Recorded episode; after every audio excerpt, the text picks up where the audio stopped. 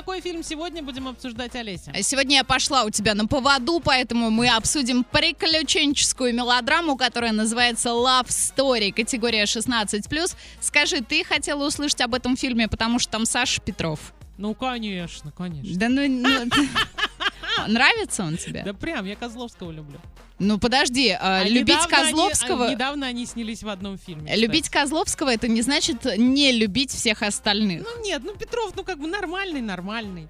Ну, то не есть так, чтобы прям вау. Обычный нейтралитет, да, да, у тебя по отношению к нему. Давайте почитаем отзывы. Комедия, которая дарит настоящий позитив. В последнее время в кино не получается выбираться часто, но мы решили с парнем пойти именно на Love Story и не прогадали. Здесь очень хороший душевный юмор, полно всевозможных дорожных приключений, а также финал, который оставляет исключительно самые приятные чувства. Это настоящее кино для души. И еще одно.